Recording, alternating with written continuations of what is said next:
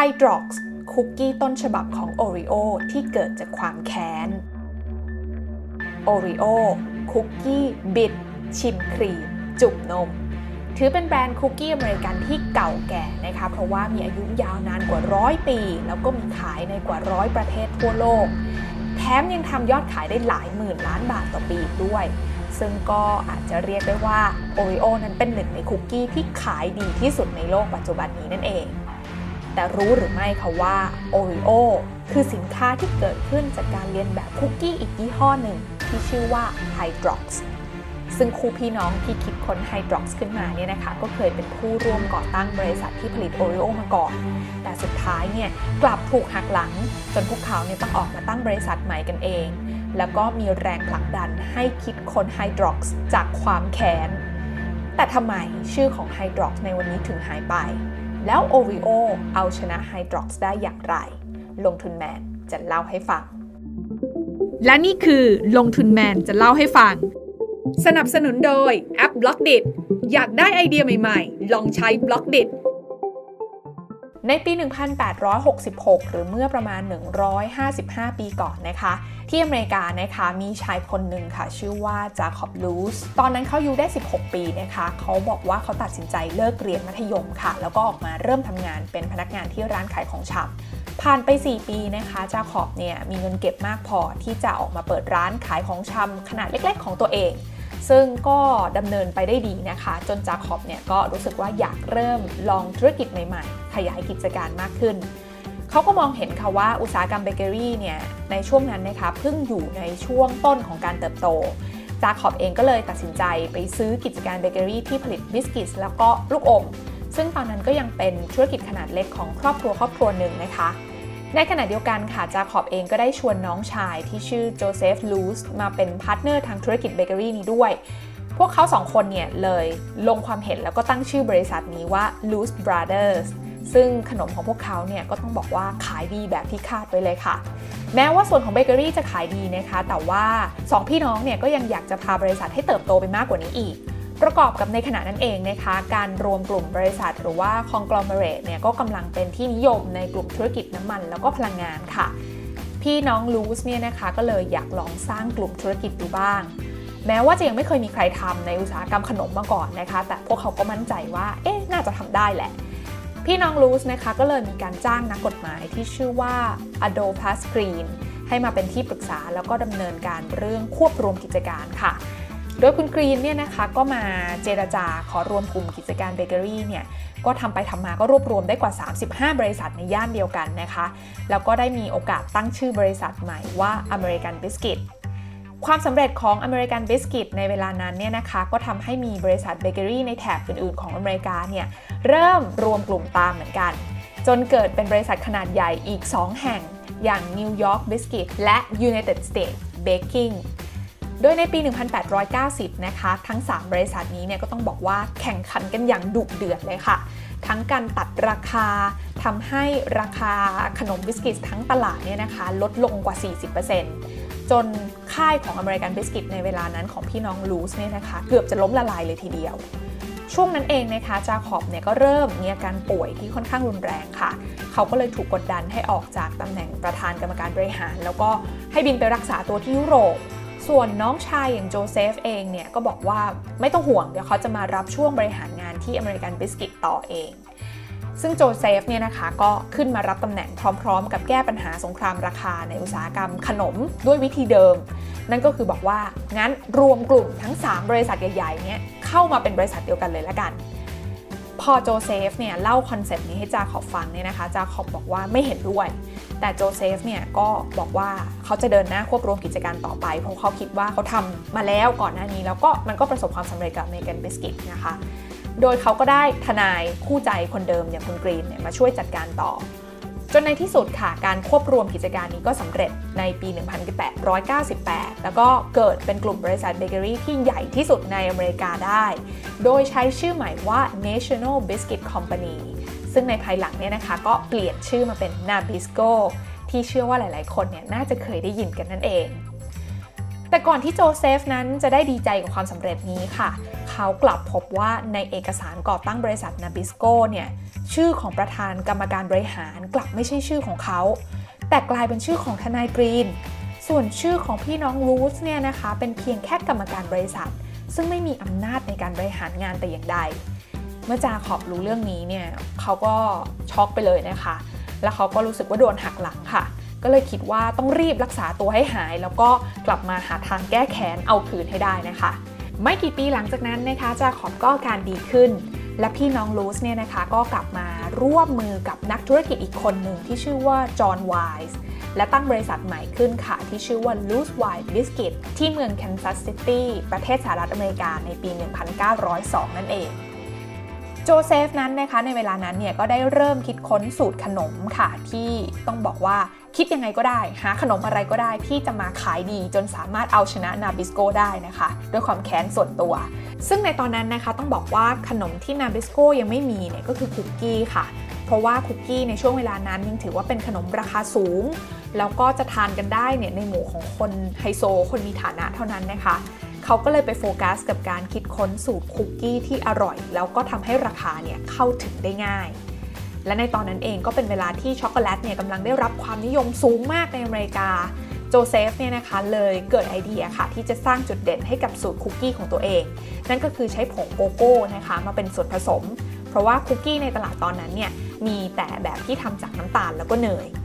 โจเซฟเนี่ยเพิ่มความแฟนซีให้คุกกี้ของเขานะคะด้วยการทำเป็นลายดอกไม้ แล้วก็สร้างจุดเด่นอย่างที่ 2 ด้วยการทำคุกกี้ให้เป็นแซนด์วิช โดยมีไส้ครีมตรงกลางนั่นเองค่ะ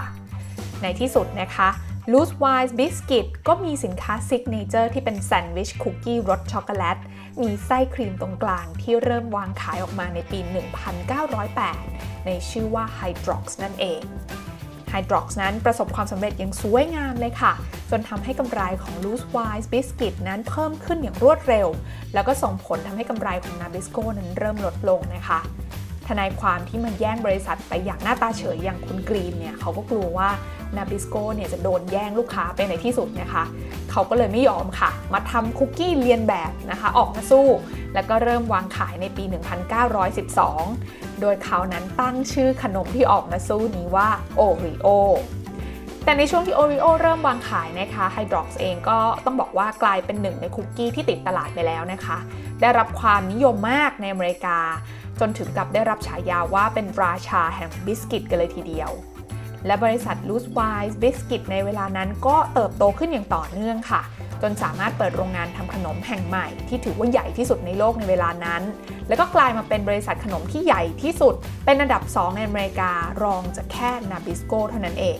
แล้วก็เป็นอีกครั้งนะคะที่ช่วงเวลาแห่งความน่ายินดีเนี่ยจะต้องมีอันสะดุดลงค่ะเพราะว่าคุณโจเซฟเนี่ยในวัย 70 กว่าช่วงเวลานั้นนะคะ ได้เสียชีวิตลงในปี 1922 และในปีถัดมาเองเนี่ยจาคอบก็เสียชีวิตตามค่ะ ทิ้งให้พาร์ทเนอร์บริษัทอย่าง Wiles อยู่ต่อสู้กับ Nabisco โดยลำพังในขณะเดียวกันนั้นนะคะฝั่ง Nabisco เองก็ยังไม่ยอมให้ Oreo เนี่ยแพ้ Hydrox ค่ะทนายความกรีนคนนั้นนะคะ ได้ออกมาศึกษาตลาด แล้วก็พบว่าคนที่ซื้อ Oreo ไปเนี่ยมักจะมีพฤติกรรม บิดคุกกี้แยกออกมาเป็น 2 ชิ้นก่อนกินนะคะ ซึ่งจะมีเพียงแค่คุกกี้แผ่นเดียวที่จะมีครีมติดอยู่ เขาจึงนำพฤติกรรมเหล่านี้เนี่ยมาทำเป็นโฆษณา ที่เน้นเรื่องราวให้แบบคู่เพื่อน พ่อแม่ลูกนะคะหยิบ Oreo มาแล้วก็บิดคุกกี้พร้อมกัน โดยแข่งกันว่าใครเนี่ยจะได้ฝั่งที่มีไอตัวชิ้นครีมนี้อยู่นะคะ และแคมเปญนี้ก็ต้องบอกว่าประสบความสำเร็จอย่างมาก จน Oreo เนี่ยก็ใช้แคมเปญนี้ออกโฆษณาต่อเนื่องในปีถัดมา แล้วก็กลายมาเป็นวลีที่ฮิตมาจนถึงปัจจุบันอย่างบิดชิมครีมแล้วก็จุ่มนมนั่นเอง จากความสำเร็จในการทำตลาดนะคะที่นำเอาพฤติกรรมของลูกค้ามาใช้นะคะโอริโอเนี่ยก็ต้องบอกว่าค่อยๆ เริ่มประสบความสำเร็จค่ะ ได้รับการตอบรับที่ดีขึ้นเรื่อยๆ นะคะ จนมากระทบกับยอดขายของไฮดรอกแต่แล้วเนี่ยในปี 1941 ค่ะ ผู้ร่วมก่อตั้ง Loose Wise Biscuit คนสุดท้ายอย่างคุณ Wise เนี่ยก็เสียชีวิตลง รองประธานกรรมการบริหารในขณะนั้นเนี่ยจึงเข้ามารับตำแหน่งต่อ แล้วก็ได้เปลี่ยนชื่อบริษัทเป็น Sunshine โดย Sunshine เนี่ยนะคะในช่วงเวลานั้นก็พยายามแก้เกมค่ะ ด้วยการเน้นการโปรโมทนะคะว่า Hydrox นั้นเป็นสินค้า original ในขณะที่ Nabisco เนี่ยนะคะก็เลือกเล่นเกมว่าเขาเนี่ยมาปรับขึ้นราคาขายค่ะ แล้วก็เน้นโปรโมทเรื่องของรสชาติ แล้วก็คุณภาพของ Oreo แทน หลายคนเนี่ยช่วงเวลานั้นเริ่มสับสนนะคะ จนคิดว่าเอ๊ะ Hydrox เนี่ยเป็นสินค้าเลียนแบบของ Oreo หรือเปล่า เพราะว่า Hydrox ตอนนั้นเนี่ยมีราคาถูกกว่า Oreo แล้วนะคะ ในที่สุดค่ะ จากการต่อสู้กันมาร่วม 40 ปี Oreo เนี่ย สุดท้ายก็สามารถกลายเป็นคุกกี้ที่ขายดีกว่า Hydrox ได้ ในช่วงทศวรรษที่ 1950 นั่นเองค่ะ หลังจากนั้นนะคะต้องบอกว่าสถานการณ์ของบริษัทซันชัยเนี่ยก็เริ่มย่ำแย่ลงนะคะ ผู้บริหารก็เลยตัดสินใจขายกิจการให้กับบริษัท American Tobacco ซึ่งหลังจากนั้นเนี่ยก็เปลี่ยนมือไปอยู่กับบริษัท Granny Goose ต่อด้วย Keebler ในเวลาต่อมา โดยบริษัท Keebler นะคะพยายามที่จะชุบชีวิต Hydrox ขึ้นมาอีกครั้งหนึ่งค่ะ ด้วยการปรับสูตรขนมแล้วก็เปลี่ยนชื่อจาก Hydrox เป็น Roxy แต่สุดท้ายเนี่ยก็ยังล้มเหลวนะคะ หลังจากนั้นทาง Kellogg's เองก็มาซื้อกิจการ Keebler ไปในปี 2001 แล้วก็ตัดสินใจเลิกผลิตคุกกี้ Hydrox ไปเลยค่ะ ในขณะเดียวกันเนี่ย Nabisco ก็เติบโตขึ้นต่อเนื่องนะคะ จนกลายเป็นหนึ่งในบริษัทขนมที่ใหญ่ที่สุดในโลก จากการที่ Hydrox นั้นเลิกผลิต ก็ทำให้เหล่าผู้ที่ชื่นชอบ Hydrox เนี่ยบนเสียดายกันอุบเลยค่ะ เพราะว่าคุกกี้ Hydrox เนี่ยอร่อย แล้วก็ใช้วัตถุดิบคุณภาพดี แต่ต้องหยุดผลิตไปเพราะว่าการจัดการที่ผิดพลาด อย่างการเปลี่ยนสูตรขนม แล้วก็เปลี่ยนชื่อขนมนั่นเอง โดยหนึ่งในคนที่อยากให้ Hydrox กลับมามากๆเนี่ยนะคะ คือชายที่มีชื่อว่าเอเลียแคสซอฟ โดยคุณพ่อกับคุณลุงของแคสซอฟเนี่ยนะคะได้ร่วมกันก่อตั้งบริษัทขนมค่ะ ที่ชื่อว่า Leaf Brands บริษัทนี้เนี่ยนะคะก่อตั้งมาตั้งแต่ทศวรรษที่ 1940 แล้วค่ะ ก่อนที่จะมีการขายกิจการให้ Hershey ไปในปี 1996 โดยแคสซอฟนะคะตัดสินใจซื้อ Leaf Brands เนี่ยกลับคืนมาจาก Hershey อีกครั้งในปี 2010 ค่ะ เพื่อที่จะนำขนมที่เขาชอบตอนเด็กๆ แต่ว่าเลิกผลิตไปแล้วเนี่ยกลับมาขายอีกครั้ง อย่างเช่น อมยิ้มยี่ห้อ Astro Pops นะคะและนอกจากอมยิ้มเนี่ยนะคะแคสซอฟเนี่ยก็คิดที่จะนำ Hydrox กลับมาขายอีกครั้งด้วย เขาก็เลยไปเจราจาขอซื้อเครื่องหมายการค้าของ Hydrox เนี่ยมาจาก Kellogg's ในปี 2014 แล้วเขาก็ทำสำเร็จด้วยค่ะ แต่สิ่งที่ยากกว่าการซื้อเครื่องหมายการค้าจาก Kellogg's เนี่ยนะคะก็คือการหาสูตรขนมแบบดั้งเดิม ที่เลิกขายมานานแล้วเนี่ยเขาจะทำยังไง ทาสอฟเนี่ยนะคะก็เลยไปพยายามหาซื้อไฮดรอกซ์แบบดั้งเดิม เพื่อเอามาแยกดูส่วนผสมค่ะ จนไปเจอไฮดรอกซ์เนี่ยวางขายอยู่บนเว็บไซต์ ซึ่งเป็นตัวที่ผลิตมาตั้งแต่ปี 1998 นอกจากนั้นแล้วนะคะแคสซอฟเนี่ยก็ยังติดต่อไปหาอดีต CEO แล้วก็อดีตหัวหน้าฝ่ายพัฒนาผลิตภัณฑ์ของ Sunshine ที่เป็นผู้ผลิต Hydrox เดิมนะคะ และเขาก็ยังพยายามติดต่อนักวิทยาศาสตร์อาหาร รวมถึงแฟนๆของ Hydrox เพื่อที่จะให้ช่วยกันรื้อฟื้นสูตรต้นตำรับของ Hydrox ขึ้นมาอีกด้วย พยายามขนาดนี้นะคะ ก็ต้องบอกว่าผ่านไป 1 ปีค่ะ ความพยายามทั้งหมดของเขาก็เป็นผล เพราะว่า Leaf Brands เนี่ยนะคะ สามารถเอา Hydrox ออกมาวางขายได้อีกครั้งในปี 2015 นั่นเอง ส่วนฝั่ง Nabisco ในตอนนี้ก็กลายเป็นบริษัทในเครือ Mondelez ไปตั้งแต่ปี 2012 นะคะ แล้วก็ยังคงขาย Oreo ที่ได้รับความนิยมสูงมาอย่างยาวนานอยู่ค่ะ แต่เมื่อ Hydrox เริ่มกลับมาขายอีกครั้ง ก็ต้องแน่นอนว่าได้รับความสนใจจากร้านค้าหลายพันแห่งทั่วประเทศ ที่มีการสั่งสินค้า Hydrox เข้าไปวางขายนะคะ และยอดขายของ Hydrox เนี่ยก็สามารถเติบโตต่อปีได้หลายสิบเท่าตัว ซึ่งก็น่าจะพอพิสูจน์ได้นะคะว่ายังมีคนคิดถึงและก็รอคอยการกลับมาของ Hydrox อยู่นั่นเองแต่ถึงแม้ว่ายอดขายของ Hydrox นั้น จะยังคงเป็นเพียงแค่เศษเสี้ยวเล็บเมื่อเทียบกับทาง Oreo นะคะ ทาง Mondelez เนี่ยก็เลือกที่จะตัดไฟตั้งแต่ต้นลมค่ะ ด้วยการใช้อำนาจที่มีเนี่ยไปเจรจากับร้านค้าปลีกทั้งขนาดใหญ่แล้วก็เล็กทั่วประเทศ บอกว่าให้วางขาย Oreo เนี่ยในจุดที่ลูกค้าจะเห็นได้ง่ายที่สุด แล้วก็ทำให้ Hydrox เนี่ยไปวางไว้ใน location ที่ลูกค้าเนี่ยอาจจะมองไม่ค่อยเห็นสักเท่าไหร่นะคะ ในโลกโซเชียลก็เลยมีการแชร์รูปนี้ แล้วก็กลายเป็นหนึ่งในประเด็นที่คนวิพากษ์วิจารณ์กันค่ะว่า Hydrox เนี่ยถูกย้าย location ไปวางในที่ลับตา